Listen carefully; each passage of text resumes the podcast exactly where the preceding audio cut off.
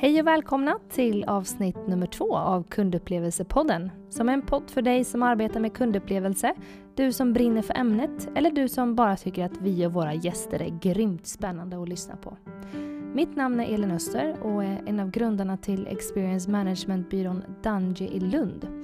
I vårt andra avsnitt får vi lyssna till Malin Sundström, docent i marknadsföring och universitetslektor vid SIR, Swedish Institute for Innovative Retailing, vid Högskolan i Borås. Malin berättar om sin forskning kopplat till konsumenters köpbeteenden och digitalisering i handelsprocesser. Och även om ingen av oss kan spå in i framtiden så diskuterar vi nästa stora förändring i konsumentbeteende. Vi ber om ursäkt för den varierande ljudkvaliteten i det här avsnittet. Men ibland är det svårt att vara på samma plats och vi hoppas att ni kan bortse från detta och att ni ska uppskatta det otroligt intressanta innehållet. Nu kör vi! Malin Sundström, docent och universitetslektor vid SIIR Högskolan i Borås. Varmt välkommen till Kundupplevelsepodden. Eh, spännande att vara här. Ja. Du, jag har sett eh, jättemycket fram emot det här samtalet. Berätta, vem är du? Ja, alltså jag brukar ju lite skämtsamt ibland säga att jag är en person som gillar två saker. Jag gillar pengar eh, och människor. Och gillar man det och dessutom är lite lagd för, för forskning så är det lätt att man väljer handelsfältet som forskningsområde. Och det har jag gjort. Jag har studerat handel i väldigt många år. Eh, och varje gång jag tänker nu, nu vill jag nog inte göra det här längre, så händer det något annat i handeln. Eh, så jag kommer nog aldrig därifrån. Ja, det är en väldigt föränderlig, föränderligt område. Ja, det händer så mycket eh, i takt med livets fjärrkontroll som jag brukar säga. I takt med att alla vi människor har våra mobiltelefon, eh, vi är uppkopplade, så har hela handeln egentligen förändrats.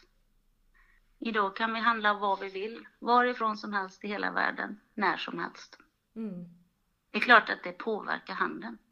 För du, eh, du forskar både kring det här med digitalisering och eh, konsumenters köpbeteende. Mm.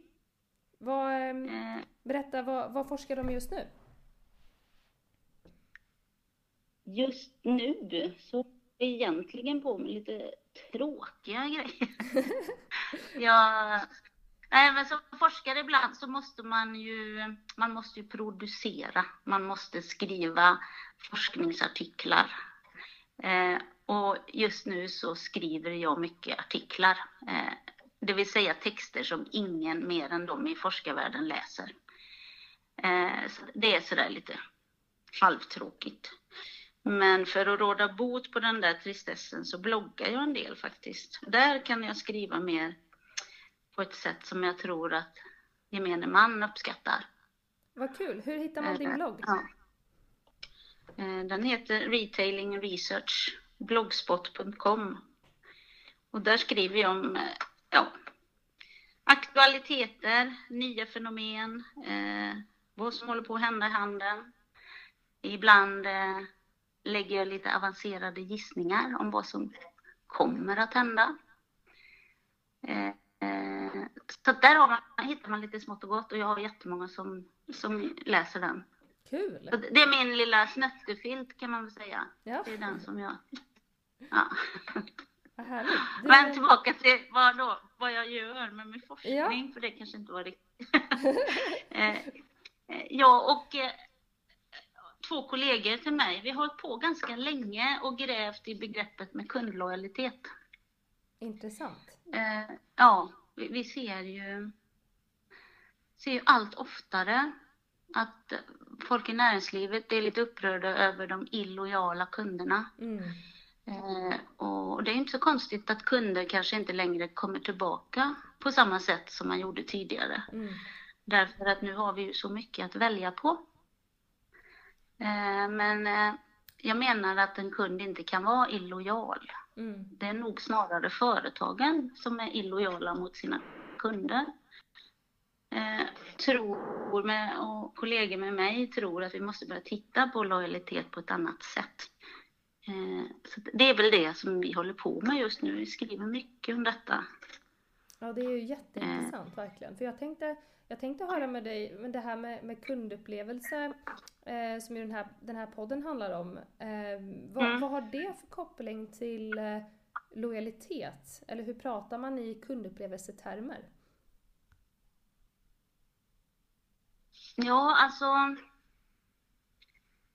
Jag tror egentligen inte att man, i alla fall inte i praktiken, så ofta gör den naturliga kopplingen. Men jag kan väl tycka att jag ser att det finns många beröringspunkter.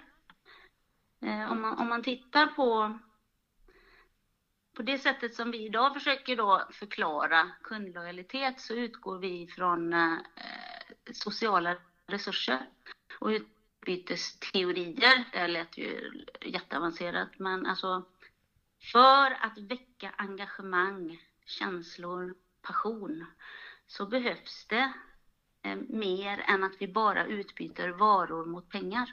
Mm. Det, det, behövs mer, eh, alltså istället för allt det här som vi liksom kan ta på konkreta sakerna så behöver vi lägga på andra värden i utbytet som då stimulerar just eh, känslorna. Precis som i en relation egentligen. Alltså även om vi med hjärnan kan räkna ut att en viss partner eh, passar oss väldigt bra så hjälper ju inte det om inte personkemin fungerar. Och, och lite på samma sätt är det både med lojalitet eh, och med upplevelser faktiskt. Mm. Man kan inte skapa en upplevelse. Du kan bara se till att förutsättningarna för upplevelsen är så bra som möjligt. Mm. Och det kan jag tycka ibland att man har glömt bort. Eh, man, man, tror liksom på allvar att man kan sälja en upplevelse. Mm.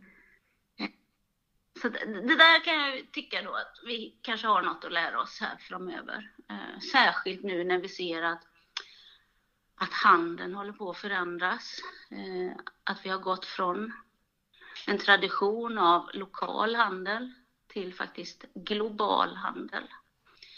Och om det är så att man kan köpa vad man vill varifrån som helst i hela världen. Varför ska jag gå in i en fysisk butik där jag bor? Det enda skälet idag är väl egentligen att, det är att jag kan ta med mig varan hem. Mm. Men, hur, det... Men när det argumentet... Ja. ja, förlåt, berätta du. Nej, jag tänker att när det argumentet eh, inte är tillräckligt starkt, eh, då måste vi fundera över, ja, vad ska vi då locka våra kunder med? Vad ska vi kunna erbjuda? Och idag är det ju väldigt få som faktiskt kan tävla med de traditionella variablerna som vi har som pris till exempel. Mm. Det går inte som liten aktör att konkurrera med pris. Vi måste konkurrera med något annat. Är det då Där har du ju upplevelsen. Ja, förlåt. Nej, pratar du? Ja, det, är, det, är det då känslan och eh, relationen som man eh, konkurrerar med till syvende och sist? Eh, både ja och nej. Um, jag tror att om jag skulle svara ja på det så innebär det eh, att det kan bli väldigt svårt att hitta skalfördelar. Om man bara skulle konkurrera med känslan och att bygga tajta relationer med våra kunder, då blir det svårt att skala upp det där. Alltså hur många sådana tajta relationer kan vi faktiskt ha mm. som är på riktigt. Eh, så jag tror att man måste vara innovativ här och hitta nya format som passar, eh, som passar bättre för att skapa förutsättningar för upplevelser men som inte kostar skjortan. Nu pratar jag luddigt hör jag, men om vi tar ett exempel för en butikskedja hela kedjelogiken bygger ju på att man genom att vara stor eh, hittar en massa synergier och därmed också ekonomisk effektivitet. Eh, och i dagsläget så bygger vi den effektiviteten ofta på att vi kan bygga likadana butiker. Det blir alltså billigare om vi har en standard, liksom vi kör samma koncept, samma format. Det är den typen av butik, den butiksstorleken, den ska ligga i ungefär det läget och den ska ha ungefär samma sortiment. Vi gör allting lika. Det är det som blir då lite billigare. Men om vi istället ska skapa känslor, passion, engagemang så säger i alla fall de här sociala utbytesteorierna att du måste, du måste skapa förutsättningar för kärlek, för passion. Eh, det gör man inte genom att vara lika. Det gör man genom att vara olika. Mm. Och det är det här som då blir utmaningen för dem som framförallt kedjeföretagen. Eh, där allt bygger på att vi ska göra så lika som möjligt. Eh, och så ser vi att det är just det som stoppar våran framgång. Mm. Eh, jag har i dagsläget faktiskt en doktorand som håller på att studera just hur man kan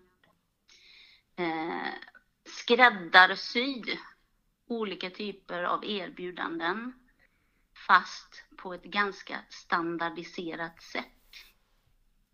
Ja, det är väldigt intressant. Eh, ja, och, och, det handlar ju då i hennes fall om produkter. Hon tittar på, på mode, eh, skjortor och kläder, konfektion.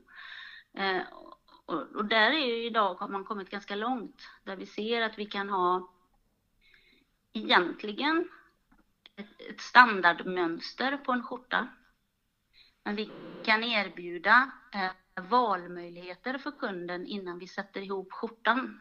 Så att kunden själv bestämmer storleken på manschetten, storleken på kragen, färgen på knapparna, tråden, allt det här. Man får en känsla av att det här har jag ju varit med och gjort, den här skjortan. Den blev precis som jag vill. Mm. Men i basen ligger ändå en standard. Så att vi har bara gjort en massa legobitar som vi sedan flockar ihop till en unik produkt. Mm. Och så skulle man kunna göra med butiker, tänker jag. Så att istället för att säga att vi har fyra format på våra butiker så skulle vi kunna säga att vi har ett antal moduler som vi kan plocka ihop eh, precis utifrån hur vi tror att just den här lilla marknaden skulle vilja ha en butik. Mm.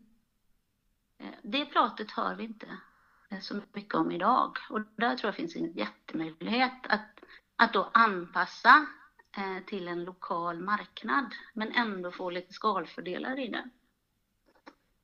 Så de, de företag som du ser kommer överleva och, och lyckas, eh, vad gör de mer för saker som är rätt? Ja, förutom att jag lyssnar på er då och på mig. Eh, så tror jag att eh, man har anammat den nya logiken eh, där man inser att det finns ett mycket större värde i att utbyta idéer och kunskap förutom produkterna än att bara utbyta produkter mot pengar. Mm. Eh, jag kan ta ett exempel, alltså en traditionell retailer, eh, den, den köper ju in varor någonstans ifrån, möjligen kanske till och med tillverkar lite grann. Och så bygger ju hela logiken på att vi lägger på en avans där, alltså att vi köper in billigt och säljer lite dyrare. Mm. Det är ju det som har varit retail väldigt länge. Eh, och den bygger ju också på idén om att när jag väl har den här produkten då som jag kan sälja till någon, så får kunden en produkt och jag får kundens pengar. Det är ett ömsesidigt utbyte. Vi går därifrån med någonting annat. Om jag istället har en idé så berättar jag den idén för dig. När vi går ifrån det mötet så har ju jag två idéer. Mm. Och du har två idéer. Det vill säga vi får ett mycket högre värde i det utbytet. Och det är det som man då kan se också. Där har vi ett värde i upplevelseidén.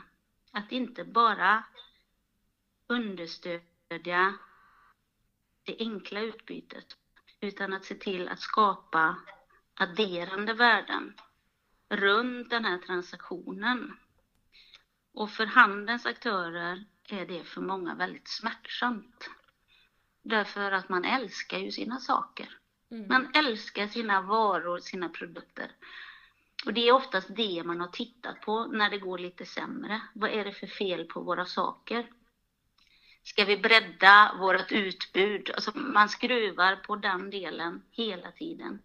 Istället för att fundera mer på vad kan vi addera för andra värden eh, till hela kontexten runt ett köp. Och jag tror att de som har börjat förstå det här, de kommer oftast nu, ser jag, från tjänstesektorn. Mm. Alltså, de, man har det liksom mer naturligt i sig. Att man bygger på den typen av servicevärden. Sen ser jag ju, alltså det finns ju andra aktörer som kommer att lyckas fast de kör på som de alltid har gjort och det är de som är tillräckligt stora. Mm. För är man tillräckligt stor, då kan man klara sig med konkurrensvariabeln pris. Mm. Men så vi kommer se en, en ökad tjänstifiering och ett eh, mindre produktfokus hos dem som, som lyckas för att, för att skapa ett, eh, ett annat typ av värde för kunden.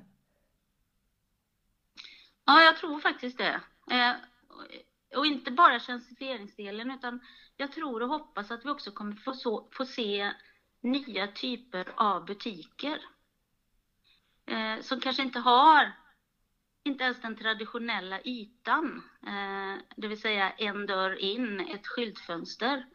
Där vi kanske kommer få se butiker som har flera dörrar in. Eh, vi kanske får se butiker som inte har butiksmedarbetare på det traditionella sättet, utan skådespelare. Eh, anställda som som eh, går in i en fantasivärld tillsammans med kunderna för att gemensamt upptäcka eh, olika typer av fenomen. Eh, att leka. Mm. Jag tror vi har tappat mycket av det här i handeln, alltså leklusten, tävlingsinstinkten. Här finns så många element att spela med som vi i dagsläget bara ger bort. Jag tänker på e-handeln till exempel, som i dagsläget ger bort priser helt gratis. Alla kunder får gratis frakt. Alla kunder får fria returer. Varför använder vi inte de variablerna som eh, pris i olika tävlingar istället? Mm. Den som vinner en tävling får en gratis frakt.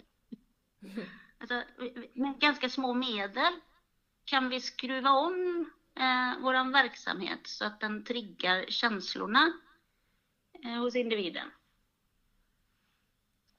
Det är vad jag tänker i alla fall.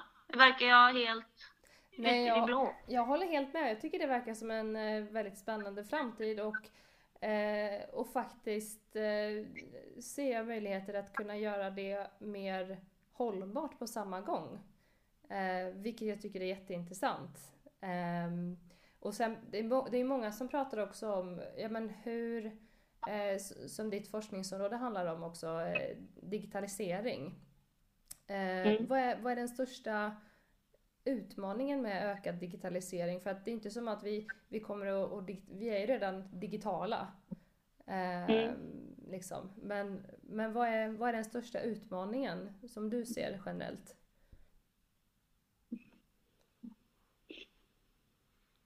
Ja, alltså det är svårt att sätta fingret på den största utmaningen. Men om vi betänker alltså att nu har vi kommit ganska långt.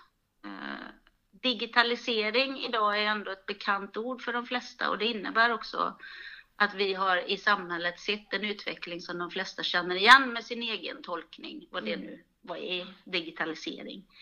Men jag, jag tror som regel med allting som handlar om ny teknik det är att vi blir mer förälskade i tekniken än det som är det viktiga. Mm. Det som finns bakom. Och jag har varit lite orolig några år eh, därför att jag tycker att vi har eh, ganska oreflekterat kastat oss in i teknik. Alltså vi köper nya tekniska möjligheter, investerar kanske lite ogenomtänkt i nya tekniska lösningar och IT-system. Jag tror att man måste reflektera lite över varför vill vi ha det här? Mm. Vad är det som är viktigt? Ehm, det är väl det som är en stor utmaning med hela digitaliseringen för handeln. Eh, att faktiskt, faktiskt ha en tydlig strategi. Mm. Och en strategi som bygger på lång sikt. Vi, tänk, vi brukar ofta prata om eh, här hos oss att eh, när man pratar om att man ska digitalisera, att bromsa upp och utgå ifrån från kunden och se hur kan, vi, hur kan vi lösa kundens problem med hjälp av teknik och digitalisering och inte eh, börja från andra hållet då, så att säga och, och, ta in det digitala och se hur passar det in hos kunden. Är det någonting mm. som du håller med om? Ja, jag tycker det, det, det låter väldigt klokt. Och egentligen tror jag, alltså det där är lite sunt förnuft faktiskt. Eh, alltså vi, vi, kan inte börja med att eh, förändra kunden eller försöka styra människor. Mm. Jag tror att de flesta människor egentligen är ganska förtjusta i förändring, men de vill inte förändras.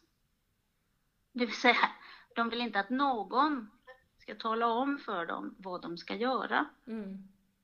Och det där är jätteviktigt att tänka på. Alltså att vi gemensamt förändras och att man utgår, precis som du säger, från hur ser kundens vardag ut? Vad är det för gains and pains? Alltså vad är det vi liksom stör oss på i vardagen? Eh, och utifrån det komma på hur vi kan förändra vårt erbjudande och vår verksamhet. Inte tvärtom, att vi får press på att nu måste vi göra något här för det här kostar alldeles för mycket. Och så försöker man hitta på saker som då ska göras så att företaget får lägre kostnader, men man har glömt bort kunden. Mm. Och, och, och, det här är lite sådär, alltså, det är detta som är grunden mm. i framgångsrikt företagande. Att ha den förmågan att kunna ställa sig i kundens skor. Det låter lätt, men det är ganska svårt. ja, det är svårt. Eh, men det är heller inte... Det är inte omöjligt. Nej. Jag tror att vi glömmer bort ibland. Våra, särskilt om vi bedriver den typen av affärer där vi inte får se våra kunder varje dag. Mm. Vi ser bara siffror och staplar och vi får likes och vad det nu är för respons vi får. Men vi ser inte människorna. Eh, jag vet att jag var, eftersom Borås ligger hyfsat nära Ullared, ja, så har jag ju hängt, ja, jag hängt där ibland och, och, gjort en hel del intervjuer med, eh, med ledningen där på GKs i Ullared. Jag blev så fascinerad. Jag tror att det var marknadschefen som sa Ja, man sitter ju här som vanligt och man tittar liksom, man kör sina siffror och sitt vanliga arbete och sen kommer jag ju på att men hur tänker de egentligen kunderna? Varför gör de så? Ja, då går jag bara ner två trappor, öppnar en dörr och då står jag där mitt i varuhuset. Mm. Där har jag liksom kantarellstället. Jag kan bara vara där en timme och lyssna på och se Alltså, det där är ju så värdefullt, att man har det mindset. Ja, verkligen. Att sätta kunden mitt i centrum. Ja, mm. och att förstå att det faktiskt ibland är bra, bra att prata med sina kunder. Jag har ett annat exempel för en god vän som heter Göran Karstedt. Han var eh, för ganska många år sedan nu var han VD på IKEA i Nordamerika. Han brukade ägna sina helger åt att gå runt på parkeringen utanför det största varuhuset och hjälpa kunder att packa in i bilen mm. när de har kommit ut och handlat. Det gjorde han ju kanske inte för enbart för att vara snäll, för att då kunde han ju ställa frågor. Ja, Hur var det idag? vad tyckte du om varuhuset? Var det långa köer? Eh, hittade du det du skulle? Liksom. Så han gjorde ju liksom hela tiden egna stickprov för att liksom förstå när hans analytiker sen kommer och berättar så här ser vi på statistiken att kunder gör. Då fick han en mänsklig förklaring till varför det ser ut som det gör. Ja, det där är ju briljant alltså. Ja, det är många, många borde göra på det sättet. Mm. Det behöver inte vara svårare. Nej, faktiskt inte. du, eh, kan inte du berätta om en riktigt bra personlig kundupplevelse som du har haft det senaste? Oj. Nej, du vet, alltså jag, jag är ju världens sämsta kund. Okej. Okay. jag avskyr, jag avskyr att handla, avskyr shopping eh, och min man handlar nog faktiskt det mesta. Jaha.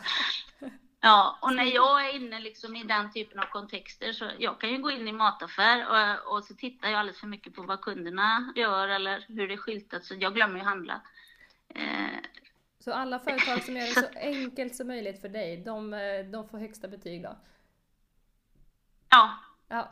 eh, jag, jag är nog ganska rationell på det sättet och jag söker inte underhållning eftersom det är mitt, det är mitt jobb. Mm att utveckla äh, handelsfältet. Alltså jag vill göra något annat när jag är ledig. Jag går till stallet eller ja, ut i skogen.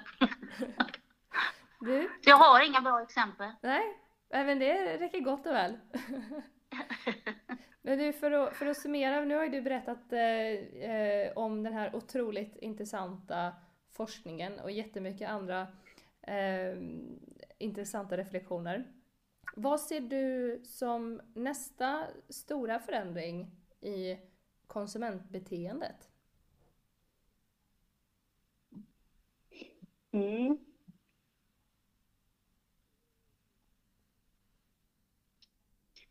Den är svår. Um... Man måste kunna spå lite också för att svara på den frågan kanske. Ja. Alltså, men den är lite trixig din fråga, därför att du undrar över eh, förändringar i, hos människor. Alltså, egentligen är nog mitt svar att människorna kommer att ändra sitt beteende, sitt både köp och konsumtionsbeteende. Det är baserat på vad företagen gör. Mm. Så om vi vänder på frågan och säger vad, är liksom, vad kommer att hända med handeln? Vad kommer handelsaktörerna att göra? Då, då, är det lättare för mig att svara på den frågan. Mm. Därför att då kommer också människorna att anpassa sig till det. Och det jag tror är att vi har nu under ganska många år sett eh, en vilja och eh, eh, en riktning i handeln där man har sett att det är viktigt att kunna erbjuda kunderna både onlinehandel och offlinehandel. Så vi ser att de renodlade e-handelsaktörerna väljer att starta upp ett antal butiker. Och vi ser att renodlade butiksaktörer har eh, onlinehandel. Jag tror att vi kommer att få se en ganska snar framtid där man bestämmer sig för antingen eller igen. Så att vi har gått från e-handel för sig, butikshandel för sig, till vad vi idag kallar för omnikanal. Mm. Eh, men vi kommer att få se eh, renodlade aktörer igen tror jag. Mm. Och förklaringen är rent ekonomisk. Mm. Det, det kostar för mycket att erbjuda kunden alla möjligheter. Då måste man välja, man måste bestämma sig för vad är det vi ska vara riktigt bra på. Då skulle jag nog kunna se att vi i framtiden får mer upplevelseorienterade butiker på riktigt. Eh, och ännu mer effektiva, kanske till och med mekaniskt eh, uppbyggda e-handelssajter. Och, och, då ser vi liksom, ja. Vi går liksom tillbaka till det som vi hade innan det här underbara begreppet omnikanal dök upp. Mm. Eh, och jag skulle kunna tänka mig att en del butiker faktiskt också kan vara exklusiva genom att säga Vill du handla hos oss så får du faktiskt komma hit. Men vi lovar att när du gör den ansträngningen och tar dig hit så blir det en fantastisk kick för dig. Det blir en häftig upplevelse. Och där har du Ullared som ett sådant exempel. Mm. Eh, GKs i Ullared som inte erbjuder onlinehandel och de säger de kommer aldrig att göra det heller och det förstår jag därför att de har en destination. Mm. De använder platsen som sin konkurrensvariabel tillsammans med pris. Så att jag tror att vi kommer få se mer nischade format och då kommer också kunden att bli kanske lite mer schizofren så att man väljer vissa typer av produkter. Det e-handlar jag alltid Mm. för det är smidigt. Eh, Där sparar jag tid. Jag kan göra det när jag vill. Eh, Och sen när man väljer ett butiksformat mer av den fysiska butiken, då kan man lägga mycket tid där. Alltså, när jag går till den butiken, jag kan vara där hur länge som helst. Och jag älskar de som jobbar där och man får liksom en helt annan feeling. Det tror jag nog faktiskt att inte är helt orimligt. Att vi skulle kunna få se om en fem, sex år kanske. Men det låter ju som ett alldeles lysande svar på den frågan tycker jag. Ja, det får vi se Ja. om fem, sex år. Ja, det får vi se. Du, eh, du ska ha jätte, jättestort tack för att du ville vara med i kundupplevelsepodden Malin. Ja, det var kul. Och jag tycker alltid att det är så himla intressant att lyssna på Malin. Det jag tar med mig från detta samtalet är påminnelsen om att marknaden hela tiden förändras. Och ja, det låter ju helt självklart när man bara säger det så här upp och ner. Men det blir så tydligt när man ser till exakt vilka faktorer det är som bidrar till förändringen och på vilket sätt det påverkar både konsumenterna och marknaden. Jag håller med Malin om att vi har tappat lekandet och utifrån och intänkandet. Det är så viktigt att sätta sig själv i kundens skor och fråga sig vilka tekniska innovationsmöjligheter finns det för att lösa hinder eller störningar i kundresan? Istället för åh oh, wow, ny teknik, hur passar den in? Så eh, låt oss leka mer och skapa förutsättningar för en riktigt bra kundupplevelse. Nästa avsnitt kommer släppas inom kort, så prenumerera gärna på oss i din app så att du inte missar något. Men kan du inte få nog av kundupplevelse så prenumerera på våra mejlutskick med artiklar genom att registrera din e-mailadress på kundupplevelsepodden.se. Så tusen tack Malin och tack till er som har lyssnat. Feedback och tankar till oss på kundupplevelsepodden skickar du till kundupplevelsepodden dungy.se och mer info om oss på Dungy hittar du på dungy.se. Ha det gott! Hej hej!